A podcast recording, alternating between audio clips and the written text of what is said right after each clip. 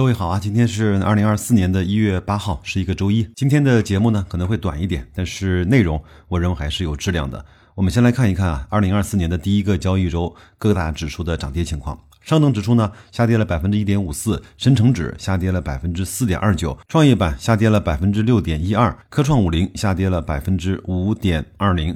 而且科创五零呢是创出了指数的历史的新低，只有八百零几点了。应该说啊，二零二四年的第一个交易周开盘让人非常的丧气。对于至少现在还有期待的人啊，应该是大为所失望了。另外呢，我先把估值表啊跟各位先讲完。更新了估值表之后，发现，在 PB 这个维度上，基本上都是在历史的最低值，而且有很多的指数都已经创出了历史的极值，就是百分之零的百。百分位。另外呢，我们用 P/E 乘以 P/B 啊，小于三十倍这样的一个相对比较严格的标准来看，我们所跟踪的十个指数呢，有五个都是小于三十倍的。银行二点五一，证券十五点九三，基建五点三三。H 股 ETF 五点四七，中证红利四点零五，这都是 PE 乘以 PB 之后的结果。中概互联也在三十九，家用电器在三十四。应该说啊，这份估值表已经到了一个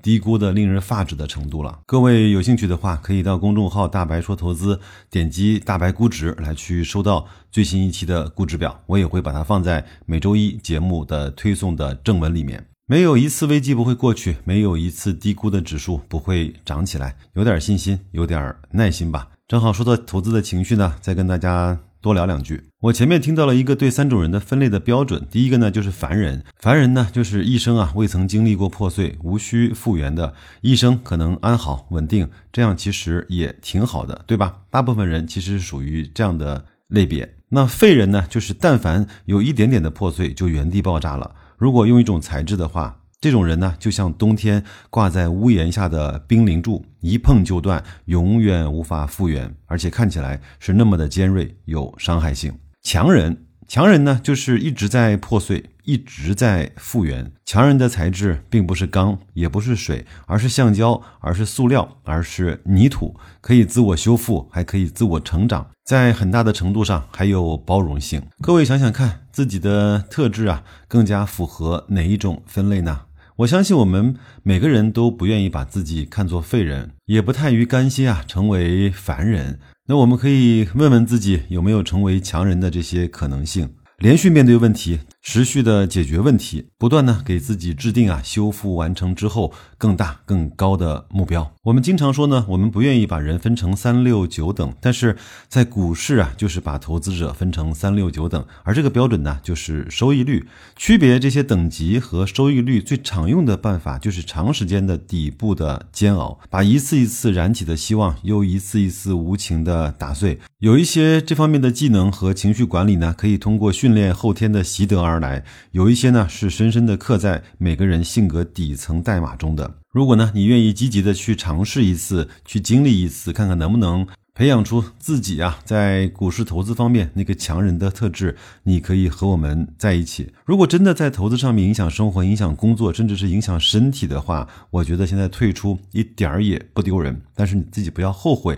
不要再回来，就是这样。最后呢，聊一个小小的知识点。我在几年前的节目中啊，应该是二零一八年的时候，我跟各位呢讲过什么叫塔西佗陷阱。我怕这个话题有一些敏感，我呢就不用我自己的原话来去讲这个话题了。现在的经济政策，包括股市的刺激，还有整个。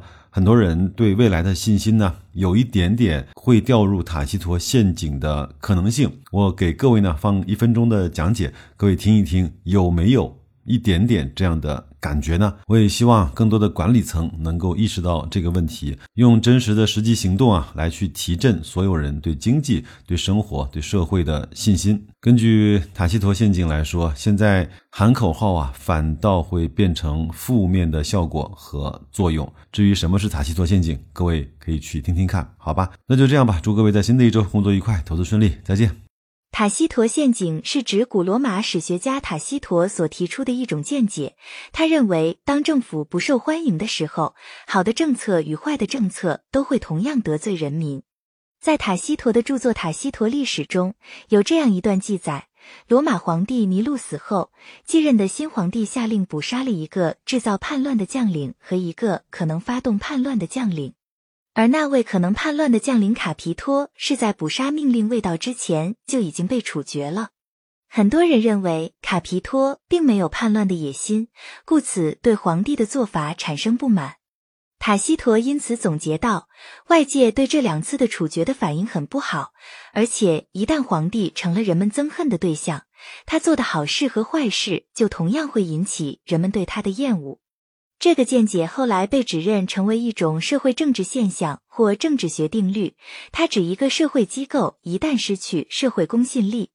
那么，他无论办什么事情或表达什么言论，都不会引起人们的相信，相反会被认为是说假话、做坏事。在网络时代，塔西佗陷阱正随着传播方式的变迁，成为日常社会管理中需要频繁面对的挑战。